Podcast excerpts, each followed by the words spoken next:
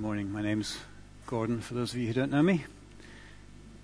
if there's anything that comes out of the next 20 minutes you want to talk about or ask questions or query, then feel free to come and see me afterwards. Any complaints, of course, take them to Mark.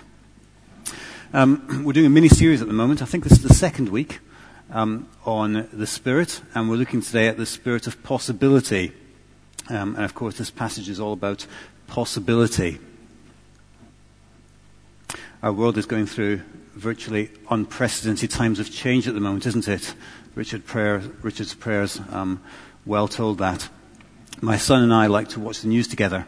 He often comes in and asks me what's happening in the world at the moment. A few weeks ago, um, he used to come in uh, quite regularly and say, Daddy, what's happening in Libya right at the moment? He wanted to know. At 10, he recognizes that the world is bigger than him. There are powerful forces at work in it. Um, but he would see himself simply as an observer in it. Unfortunately, the older that he gets, the less often now he asks, Daddy, what can we do about it? I'm sure we've all asked that question as we consider the scale of the problems around us. But what are the possibilities for our world? What do we want it to be like for our children when they grow up? Uh, can our world ever be a safer, fairer, more sustainable place? The financial crisis has affected almost every corner of our globe. There was even recently discussion about uh, downgrading the US dollar. It's not going to happen, but the discussion of it was amazing. According to the Daily Telegraph last week, the International Monetary Fund has cut its forecast for U- US economic growth, warning Washington, Washington and debt ridden European countries that they are playing with fire unless they take immediate steps to reduce the budget deficits. UK national debt stands at around $1 trillion. Sorry, pounds. That's 15,000 pounds that every one of us owes. 30,000 if you only count those that earn money. There's accelerating climate change. Uh, the lack of any real progress since Kyoto means that billions of people um, are facing a largely uncertain future um, of increased famine, increased poverty, increased flooding. And you know, there's 20% more water flowing into our world's oceans than there was just 10 years ago, causing flooding and washing topsoils away. There's increasing conflict in some of the most fragile parts of the world, as we heard. According to the World Bank's 12, uh, 2011 report, more than 1.5 billion people now live in countries um, affected by violent conflict. And energy prices are rising. Can you believe in 2007, a litre of unleaded fuel costs 50 pence? It's now, what, almost £1.40? Tried to fill up the car at the fuel station recently, and it stopped, not when the tank got, fu- got full, but when the pump got to £99 and wouldn't do any more. 13 million people live below the poverty line in this country alone. That's one in five people in our own country living below the poverty line. The number of emergency food parcels handed out by the food bank more than doubled in the past two years. Our world is in crisis. And it's very possible to feel downhearted when we look at the world today. It doesn't seem like anyone has the answers. Least, of all, least alone our leaders, who are the very ones that we expect to have those answers. Change you can believe in seems as dead and distant as things can only get better. Remember those words? Not often quoted now, funnily enough. But don't we want to see our world flourish as God intended it? Don't we want to see peace? Don't we want to see people raised out of conflict, raised out of poverty, life saved, see communities changed, and see hope restored? Where is that possibility? And whose hands is that really in? Do we even believe in the possibility of change in our world anymore? Fortunately, what seems possible and what is possible are often very different things. Mary was a young girl, probably in her mid teens. She lived in an occupied country of Israel under the threat of Roman soldiers. There was conflict in the country's leadership. Pilate and Herod were not the best of friends, certainly not at that time. There was division in the religious leadership. There was constant threat of full scale invasion. Just 70 years later, uh, the Roman soldiers razed the temple to the ground, dispersed the Jewish people, for the next 2,000 years. So the economic, political, and social prognosis for Israel was not good either. It's not surprising then that the people were looking for a leader. But not just any leader. They were looking for the God promised leader, the one who would save his people and usher in a new era. In Isaiah 61, it says this of what this new leader would do. he would come to bind up the brokenhearted, to proclaim freedom for captives, release from darkness for prisoners, to proclaim the year of the Lord's favor and the day of vengeance for our God, to comfort all who mourn, provide for those who grieve, to bestow on them a crown of beauty instead of ashes, the oil of gladness instead of mourning, and a garment of praise instead of a spirit of despair. They will be called oaks of righteousness, a planting of the Lord for the display of his splendor. They will rebuild the ancient ruins, restore the places long devastated, renew the ruined cities that have been devastated for generations. And so it goes on. No easy task. The expectations on this Messiah were huge. Uh, too good to be true, almost, if it wasn't for the fact that this was God's promised Messiah. This wasn't another political leader. And the writings of other Old Testament prophets were full of the promises of future hope, of this Messiah coming to rescue his people, to sort out the world, and make everything better forever. And yet the problem was that in the past 400 years, God had gone silent. The doors of heaven were seemingly shut. The lights were out. No one was home. It looked like God had abandoned them. And I'd be surprised if there wasn't anyone in this room who couldn't honestly say that at some time, probably many times, perhaps even today, God seems silent. Heaven seems quiet. Do you ever pray and feel like your prayers are bouncing off the ceilings? Do you ever tire of your own praying voice being only half of the conversation and sure there's supposed to be somebody on the other end of it? We're told to be patient and listen to God. But listening is hard. I know I'm a man. C.S. Lewis said this When you're happy, so happy that you have no sense of needing him, so happy that you are tempted to feel his claims upon you as an interruption, if you yourself remember and turn to him with gratitude and praise, you will be welcomed with open arms. But go to him when your need is desperate when all other help is vain. And what do you find? A door slammed in your face and the sound of bolting and double bolting on the inside. And after that, silence. Then you go through that dilemma, don't you? Does this silence mean that you should wait patiently for him? Or does it mean that he's waiting patiently for you? Which way is it? Does anyone else have that dilemma sometimes? Am I waiting for God or is He waiting for me? Which way does it go? 400 years of waiting, and yet God's promises remained specific, guaranteed, and underwritten by His very self.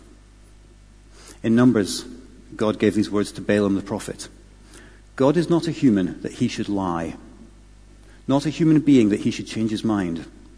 Does he speak and not act? Does he promise and not fulfill? God's promises to bring a Messiah who would restore Israel were as real that day that the angel visited as they were hundreds of years before when the prophet spoke to them. His word does not return to him void. So let's put ourselves in, in Mary's sandals that day when the angel arrived, shows up on the doorstep of this young Jewish girl's house, and announces that she's going to give birth to this Messiah.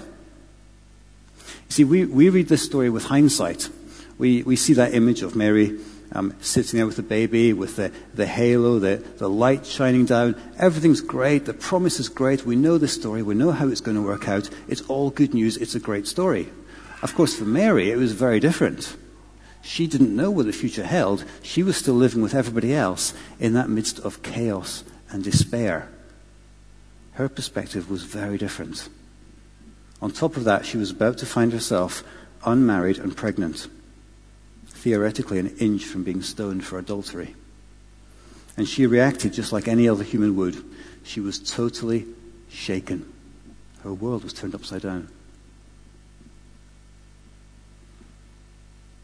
Not only was this not probable in Mary's mind that the Savior of the world would come through her, but to her it was not possible. You don't become pregnant without certain things happening. It just can't be. Yet, sure enough, it did. Nine months later, or thereabouts, the Messiah was born. God had not forgotten his promises. In fact, he fulfilled every one of them in detail. With the coming of Jesus, it was like there was this explosion of prophecies coming true. It was like God was bursting to fulfill his word. He'd been silent for a reason. It, it was the lull. It was the pregnant pause in expectation of his perfect yet mysterious timing. You see, God's silence never indicates God's absence. So, what are the promises God's spoken to you? Have you ever felt God calling you, but He's never opened the way? Has there been a prophetic word spoken over you at some point, and now it just feels like a big embarrassing mistake, to be honest? The reality is, God's words never return to him void. God knows very well what he's promised you.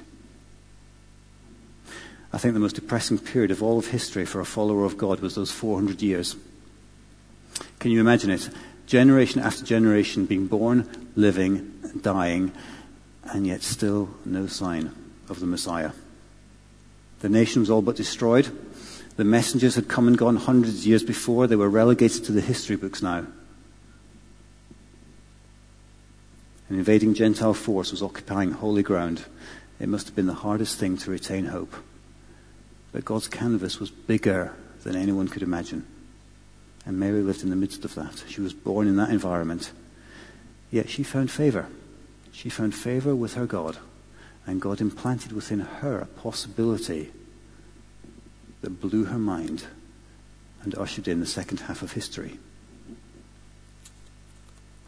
Verse 35 says, The Holy Spirit will come upon you, and the power of the Most High will overshadow you.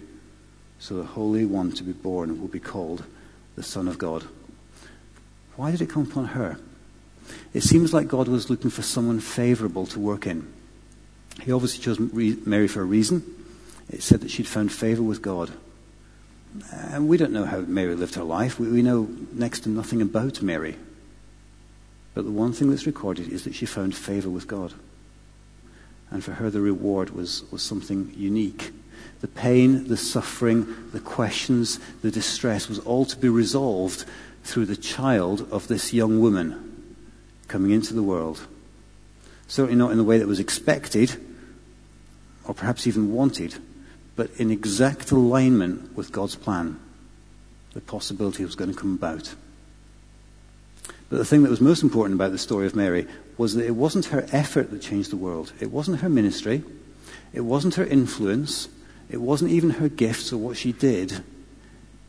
It was her. The possibilities, to go back to the title of this talk today, came through her desire to be right by God. And God does not ask us to change the world. He's not looking for you to resolve the world's conflicts. He doesn't want you to re- convert everyone. He doesn't want you to restore the planet. He just wants us to be available so that He can change the world through us. He doesn't need our gifts. He doesn't need our clever ideas or our creative genius. He will use them, but what He wants is us.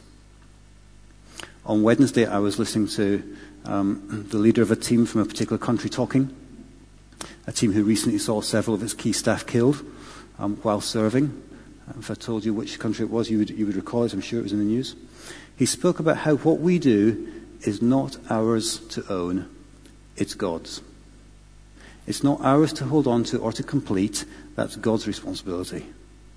What we need to do is to be available to His possibilities of what He might do through us. That might mean it costs us, maybe even our lives, without ever seeing the results.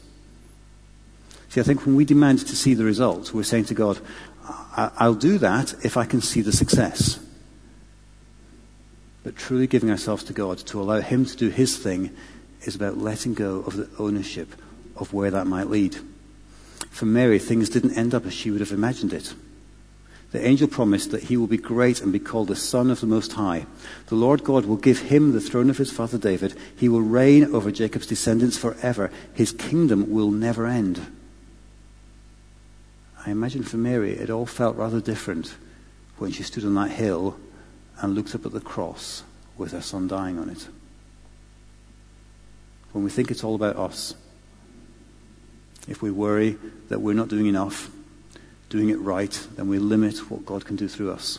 But the angel's word to Mary were this do not fear. Do not fear that you're not in control. Do not fear that you don't know how it's going to pan out. Do not fear that you don't know how to get from A to Z. Fear paralyzes, and it's a, a tool of the devil's to make us think that we can't do it, and therefore we don't do it. Something I struggle with a lot, not wanting to do something because I feel I can't. And when we miss the opportunity to talk about God, turn down an opportunity to serve, then the possibilities never become realities. But when we let go of how God's plan should work according to us, of how we think it should be, then the possibilities are back in God's hands and not in ours. So Mary didn't see the whole story. But God's plan extended beyond her inv- involvement. She was only the beginning. She was only part of the plan. And only in, alter- in eternity will we see what the results were of this Messiah coming into the world. Lives changed. Some of those will be things that you and I have played a part in. Maybe the beginning of that story in somebody's life. Maybe the middle, maybe just a cameo role. Maybe the end. Or maybe not. We don't know. We won't know till eternity. And then maybe it won't matter. The story of our world seems depressing. And certainly it's the bad news that always grabs the headlines every time we turn on the news. But there's also good news. Infant mortality rates around the world are dropping steeply. There's real hope for medicines uh, that could uh, resolve the problem of HIV/AIDS. There's continued impact of the local church around the world in the hardest hit communities. Our church is linked supporting many individuals and communities across the world. And the church globally continues to grow. The church in Afghanistan is growing faster than the church um, in most European countries. And in many of them, it's actually declining. Perhaps we think there's nothing we can do. But what we learn from Mary is that with invisible beginnings come the possibilities of what God can do, of how He can change the world. So, what else might we add to that list? The life changed by the influence that you have, the community restored, the life saved by the purchase of mosquito net that you funded peace in a country through your prayers, you will never know. But what you can do, what you can be certain of, is that God never leaves us without hope. As long as we have the Spirit of God in us, we can change the world around us. Mary was only known for finding favor with God. That's all it really tells us about her. But out of good character comes good deeds. And Mary must have been someone whose actions spoke loudly of her love for God. I think we can be confident that she acted fairly to others, that she cared for those in need, that she lived a life uh, that was honoring of God. Or in the words of Micah, she acted justly, she loved mercy, and she walked humbly with her God. Someone famously said, the only, the only thing necessary for the triumph of evil is for good men and women to do nothing. And that's true. The possibilities we, we want to see in our lives, in our children's lives, in our communities here and in the world around us will only come when people act. The world will not itself, sort itself out.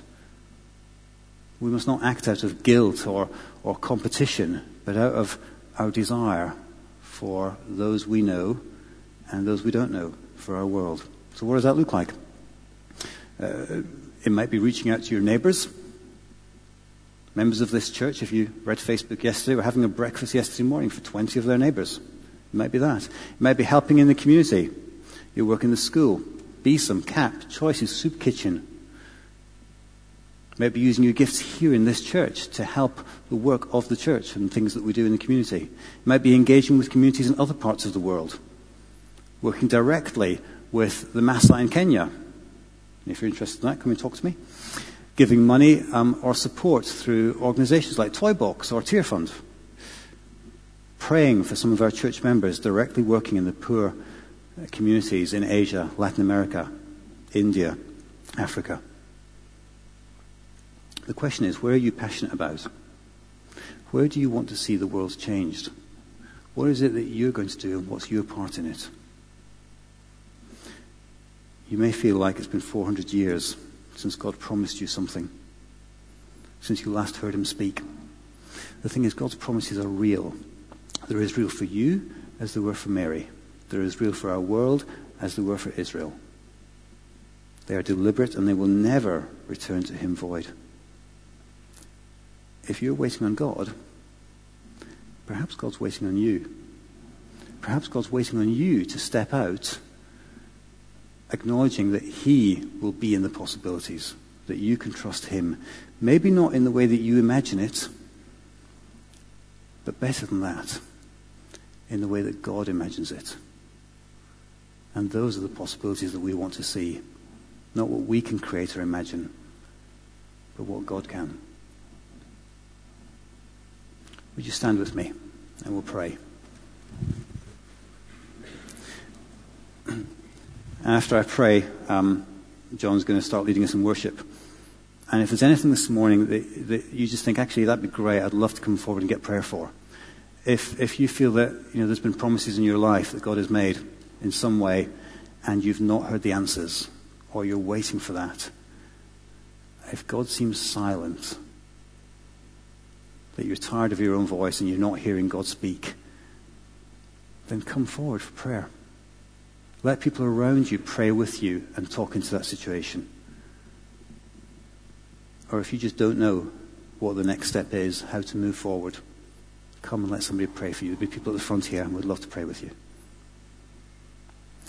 God, you are faith, faithful to your word. Would you now speak to each one of us, Lord? Would you confirm your promises to us that you've made? Would you give us more of your spirit that we might live out the possibilities that you've put in us? Would you help us, Lord, to put aside our own expectations of how that should look and live in the possibilities of what can happen when your spirit works through us? Thank you, God, that you love us. Thank you that you care about us. And thank you that you're passionate about us and want us to use us in your world. And Lord, we give ourselves over to you. In Jesus' name, amen.